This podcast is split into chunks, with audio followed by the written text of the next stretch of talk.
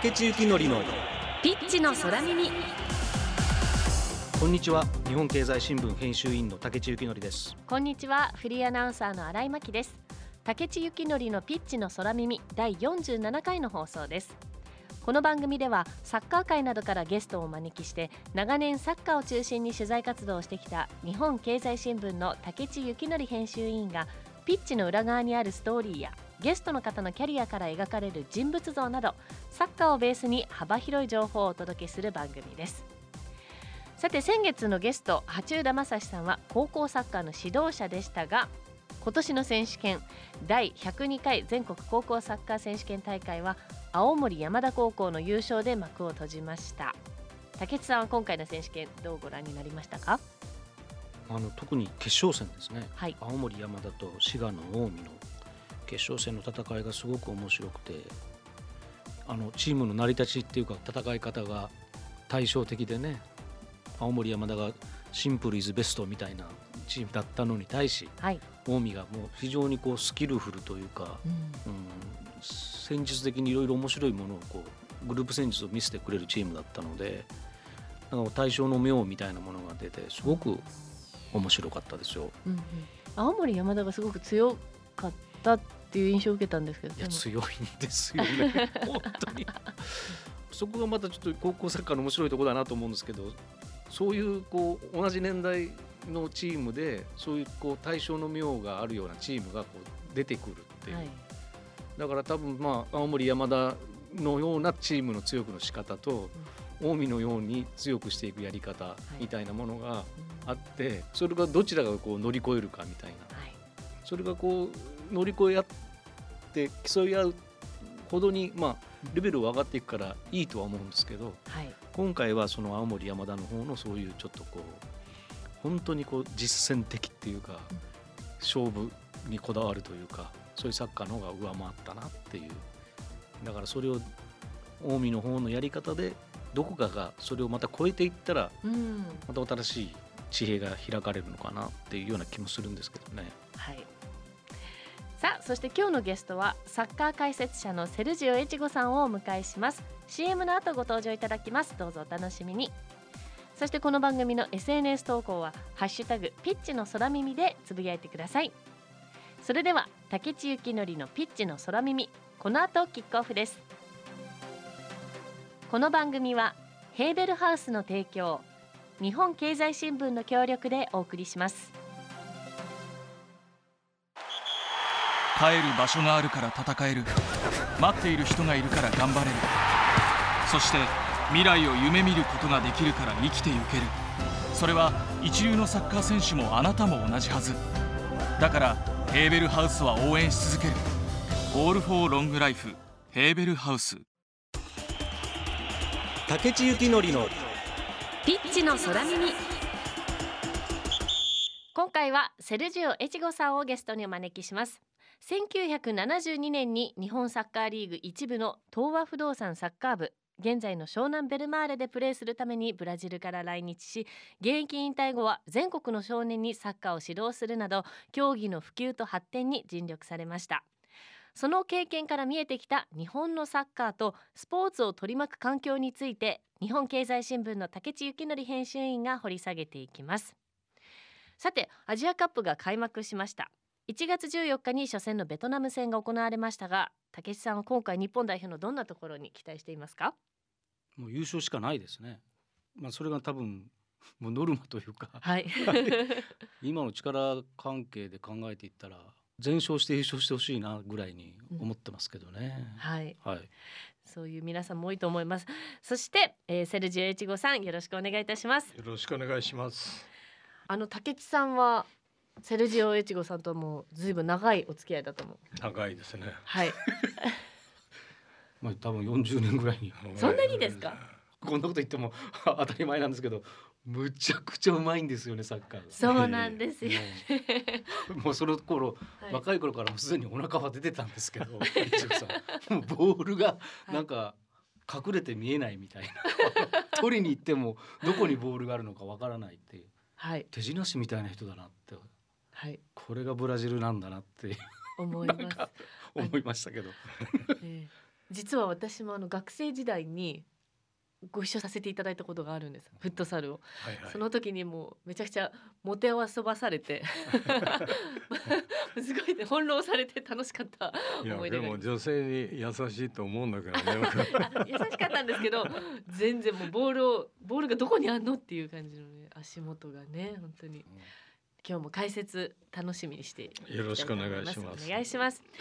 まずはセルジオエチゴさんのプロフィールをご紹介します。セルジオエチゴさんは1945年ブラジルのご出身です。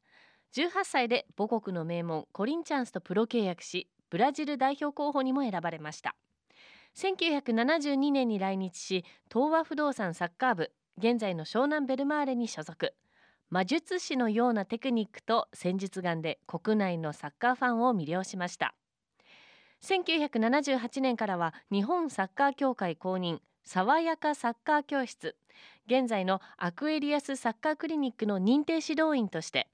全国各地で子どもたちへの指導にあたり延べ60万人以上の子どもたちにユニークな指導法とユーモアあふれる話術を通してサッカーの魅力を伝えました。2006年文部科学省障害スポーツ功労者表彰を受賞。2013年日本におけるサッカーの普及を評価され外務大臣表彰を受賞。2017年には旭日総合賞を受賞。そして昨年日本サッカー殿堂入りされました。現在はホッケークラブ栃木日光アイスバックスのシニアディレクター。JAFA 日本アンプティサッカー協会スーパーバイザーとしても活動中です。ということで今日のテーマは日本のスポーツそしてサッカーです。1972年に来日されて日本サッカーと関わりを持たれて半世紀以上の時間が経ちました。あの日本にやってきた当初の日本のサッカーの印象というのからお聞きしたいんですけれども。いやあの海外に出てブラジル以外であのあのサッカーを経験するのは初めてでしたけども想像を超えたぐらいの差があったんですね。はい、まあいわゆるサッカー文化が日本にもほとんど根付いてないっていう、まあ、僕が来て例えば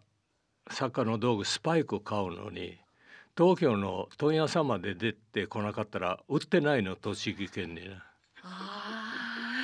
してそれだいぶ後に全国少年サッカーの大会とかあるいはそのサッカー教室をやりだした時にサッカーグッズ売ってないんですよそのユニフォームとか。はい。サッカー教室に野球の姿で来た子がいたりね。あのユニフォームとかスパイクとかああいうのは子供用の作ってないんですまだ。そういう時代ですね。だかあらでサッカーやったことない人がねそうね遅れてるっていうあの印象じゃなくてね。はい。なんだろうっていうね。他の仕事で野球とか会社のあの休みの時にみんなバドミントンやったりバレーボールやったり、はい。その遊びでね。サッカーっていうのはテレビ東京の当時のダイヤモンドサッカーってね今度サッカーの試合見れると思ったらはい。1試合見るの2週間かかったのね。前半やってまた来週って後半も見せるって、えー、そうだったんですまあそそそれは進むはずないんですねそういうのね。環境がもう全然もうゼロに近かったですねまあ衛星も飛んでないし国際交流もないしはい。活字で本を見ながら知識を持ってるからはい。だから理論だけでも絵が浮かんでこない説明しにくいというそういうぐらいの時代だったんですね。ちなみにその頃ブラジルはどういう感じだったんですかサッカーのまあどこでもサッカーやってるからあの見る機会が多くて目から入るんですね覚えるのに。はい。いくら理論してもね、まあ、あるいは歌と一緒で例えばカラオケ昔のスナックでねあのフィリピンの女性がものすごくに日本の歌が上手でねほうほう。ただ意味が分かんない。日本人も英語で結構うまく歌っても内容が分かんないっていう。だから結局目から入ってそれが頭にインプットして言葉それ放浪して教育ねだから絵本から始まるんですね。教育は読み書きからじゃないの。絵本から読んでもらうのよ。そして絵と言葉がプログラムされていくのね脳に。作家の場合には言葉が多くて絵がないんです。ね。その当時はね、はい。だから「ケレー」って言ってもどこに「ケレ」って教えてくれないのね。ケけれとか言うけど。キック力あるけども方向性が悪いとかね。社会が全然違ったんですね。まあそういうところがやっぱりまあ日本もあの指導者も責任ないけども材料がないんですね。国際交流はないし。だから実際海外から僕らが来てその後 J リーグができて急に発展したんですね。はい、一緒にやって覚えるっていう。はい。だからそういう見ろ手本っていうのは先輩後輩とか弟子入りっていうのは社会の中にあるものがスポーツにもあるべきのにないんですね。例えばあお兄ちゃんとかみんなと遊んで物覚えていくっていうね。だからスポーツ少年団がまだない時代でこ今でも子供年齢別に分けてやるしだから交流がないのね。伝わってくるものがないのね。僕ら毎日あの空き地でやった草サッカーが日本であれ講習会って名前つけるの。あ上とやってるから したちゃんとしたものに講習会ってですぐ先生って僕も先生って呼ばれるからねはい。まあ偉くなったらいい気分ですけどだからやっぱり教えて学ぶっていうのは学校単位のスポーツのまさに選手コーチ監督じゃなくて先生と生徒がいるのよそうか。だからうんブラジルとも全然まあブラジルだけじゃなくてもサッカーどころとはもう全然環境が違いますよねこれね。うんまあでも私はあの J リーグができたぐらいからそのサッカーっていうのを知って小学生の時に J リーグができたんですけどそこからえ今の日本代表とか見てもすごくこうレベルが上がっているなっていうのは素人目に見ても思うんでいやもうすけど。あの当時と比べたらもうとんでもないレベルが上がってるんですね。うんうんうんただまだ行き詰まってるところがあるんですね。どこですか？あのあの学校単位のスポーツっていうのは、僕あの補欠廃止論っていう本書いて、補欠という言葉は日本しかないのよ。そうなんですか？リザーブのよね。はい補欠はリザーブじゃないのよ。スタンドにいるのよ。うんリザーブはベンチにいるのよ。うんだから補欠イコールリザーブって勘違いしてるのよね。うんうんあれは控えっていうのね。はいはいはい。で僕が日本に来た時に30人のサッカー部が今200人超えてるのよ。部員がねということは出れない子が増えたの。そうですね。それが登録制度の難しさのよね。個人種目は補欠がないのね個人だから。うん。団体種目はそその可能性を削ってるのよね。だから出れない優秀な子いっぱいいるのよ日本にふあの普及したら登録制度で登録っていうのは使う選手を登録するのよ。その大会ごとにエントリーフィーする。1年間拘束することはないのね。だからそこが日本はもっと強くなれるのに有望な選手が試合出れないね。でその補欠廃止論本出したらその校長先生がもらった本を僕に「うちには補欠一人もいない」って言われた。だから200何人サッカー部でしょって言ったら「いやうちには生徒しかいませんよ」って言われたの。なるほど僕ら学校に選手がいると思ったら大きな勘違いだったの。す学校はね授業を受ける権利を与えるだけでスポーツ選手になる権利を与える必要性ないんですよこれ。って言われたんですね。そうですけ言われ向こうが正しいのよ。うん。だからこの問題どうどうんう解決するかっていうのは、会長の田島さんも賛同してる。のやっぱりそれはおかしいけども、うんこれは文部科学管轄だから難しい、なるほど。学校ですね。だから、そ他のサッカーどころにはない問題が日本にそれは発生、えそれブラジルとかだとあのブラジルだけじゃないの。学校単位でスポーツやる国は5つもないんですよ。ヨーロッパ全部は学校でまあクラブでクラブチームでやるじゃないですか。はいはいはい。でクラブチームでやるっていうこと、まあ日本のが学校で部活をするっていうことはある大会に例えば出るときにその学校から出るチームって1チームしかないわけですよね。そうです例えねば例えば全国高校選手権の予選から出たかっていくというとその1チームだけがその学校の代表して出ていくわけじゃないですか。はい。だけど、うんいちごさんの言う補欠廃止論っていうのはその、まあ、例えば一つの案として何チーム出してもいいんじゃないかうんとかねその一つの高校の中にいろんな名前つけてチームを。作って例えば大会に出るとかその大会ごとによって今回はこのチームをエントリーさせようとかはい。いつもいつもこのチームが出る必要ないよねって言ってうん出るようにしてとにかくいろんな子たちに出場機会を与えることでだいたい選手のこう伸び縮みっていうのはこう個人差もあるんだから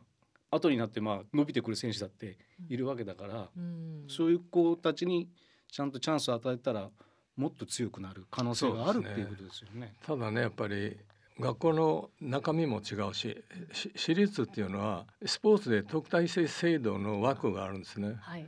県立とか国立はないんです。だからいい選手を集めれば強くなるんですねそれがね、そして今少子化の中でね私立はねもうい一人集めるのも戦争ですよね、うん。だからスポーツがすごい活発になってるの私立が。どの種目でも、だから私立大会のね全部学校何千何百校の頂点に立ってるっていうのは、青梅マラソンみたいに招待選手15人であとは市民が走ってるみたいなもんです なぜみんなに同じルールを与えないかということですね。ど要するに三千何百校に特待生制度を決定できないのだからアンフェアなのよねこれ。できるところは強いですよ。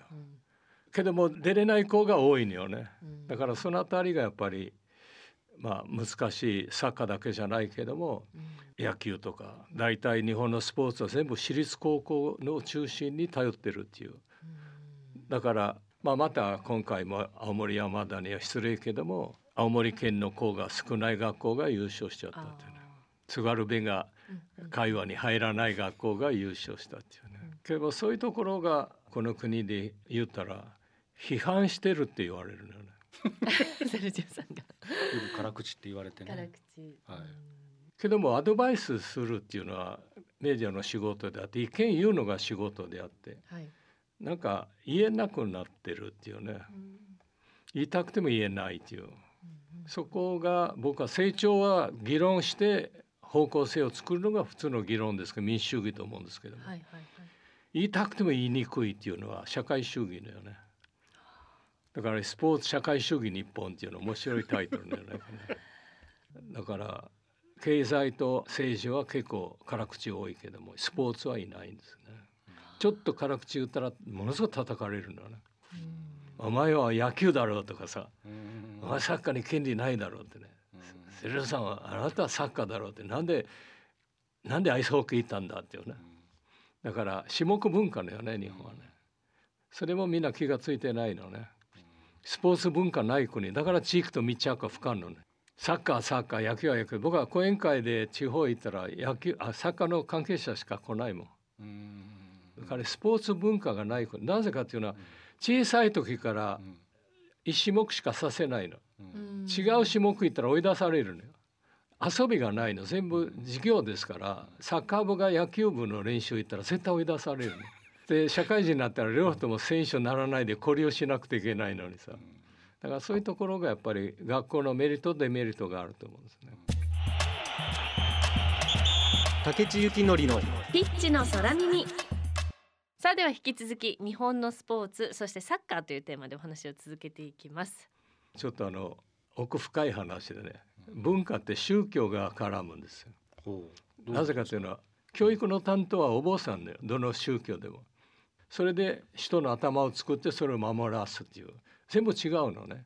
カトリックはカトリックの習慣があるし仏教は仏教の習慣があるし。例えばカトリックはあの商業が休むの日曜日ね。うんうんそしたら受け皿としたらスポーツがすごい役割、講演開放したりスポーツクラブとか、そのおでねヨーロッパとか南米とかそういうカトリックの国スポーツがすごい盛んなるほどね。はい。で仏教は日曜日は一番商業が活発な日ね。うん休まないの商業、うんだから J リーグの強いチームはみんな日曜日の売り上げの一部もらってるの電気製品と車業界ね スポンサーになってるね。そうです。あ中東は酒飲めない、そしたら肌見せられない。そしたら上司にもすごいじダメージがあってスポーツができないとか、ラグビーも酒飲めないからイスラム系はやらないのね。みんな気がついてないのねそれ。だから発展しにくいのサッカーみたいに。あれ杯かあの交わす試合後交わすのが文化のよ。ノーサイドの精神したねあの、はい。イスラムのの何何億人の人口でそれが世界的にならないという要素。そこをねスポーツと文化とそのいろいろ比べようとしてできるかできないかっていうのは、で日本は進学校のよ。日本国が進学校のよ。と同じあの世界で戦うの同じハンディキャップ背負ってやってるのよでいい大学で卒業していい大学行ってスポーツにも勝ってって春夏冬休みだけにやって勝てるはずないんですよ。大卒って言っても何大学ですかって聞かれるのよね。でエリートという言葉があるからすごいスポーツに向いてないだから東大とか京大とかあのそういうそういう大学と同じ立場の勝ちたいけどもできないっていうね。だから結局私立とかそういう大会系とかそういうのが集めるから勝てるっていうね。だからただ教育したからじゃないんですよ条件がみんな平等だったらいろんなところ争えるんですけども日本がやっぱりそこの難しさっていうのはけども人間を優秀したって教育に力を入れた国日本は世界一によね海外にも学校を作って教員も派遣してる。だから人間優秀にしたら何が良くなるかスポーツじゃないの経済とか開発とかさノーベル賞もらうとかさそれちゃんと結果出てるじゃない。だから犠牲になるのはスポーツね。だからそこが結局平等じゃないだからあの失礼けどもあのマラドーナとかクリスティアーノ・ロナウドとかメッシとかネイマールとか彼らの学歴って誰も知らないじゃないですか。それが社会の違いっていうのはね。うまくなるためにそういう人もいろいろあるけども時間が必要ね、うん、難しいですよ環境っていうのはね、うん、そこがやっぱり文化ですから、はい、けども国と国の環境って同じじゃないから僕は国際試合とかワールドカップとか文化と文化のぶつかり合いですごい面白いの、うん、面白いんですよいやあの日本代表の今のあのこう実力を聞こうと思ったらま まずこんなこう根深い ね、でも、まあ、僕はね個人的に最近吉田麻也とか長谷部とかも中田英寿とか海外にでもペラペラ喋れるようになってる努力してるんですね。して長くいるおかげで覚えるしあとは国の文化とすごく近い距離で接触してるのね。はい向こうの子供とか向こうの家庭とか向こうの文化とかたとえサッカーを通してどういうインタビューって聞いたことないのね。種目のことばっかり日本のメディアが取材するのよね。聞きたいよあのあの吉田麻也の行った国の子供らはどういう、日本とどこが違うんだとか、ね、どういう目線が違うとか。そういうので影響するじゃない？日本の教育にもさスポーツ教育に誰も聞かない、だから結局スポーツ選手はこういう質問だけすればいいって勝った負けた、はい、だからせっかく行ってるのにものすごい日本の指導者たちらにプラスになる話が山ほどあるのに練習法だけ引っ張り出してどうするんだろうってもったいないですねこれが。まあ、そういうところが、まあ、せっかくこれぐらい海外組に行ってるサッカー野球っていう選手の私生活のインタビューって少ない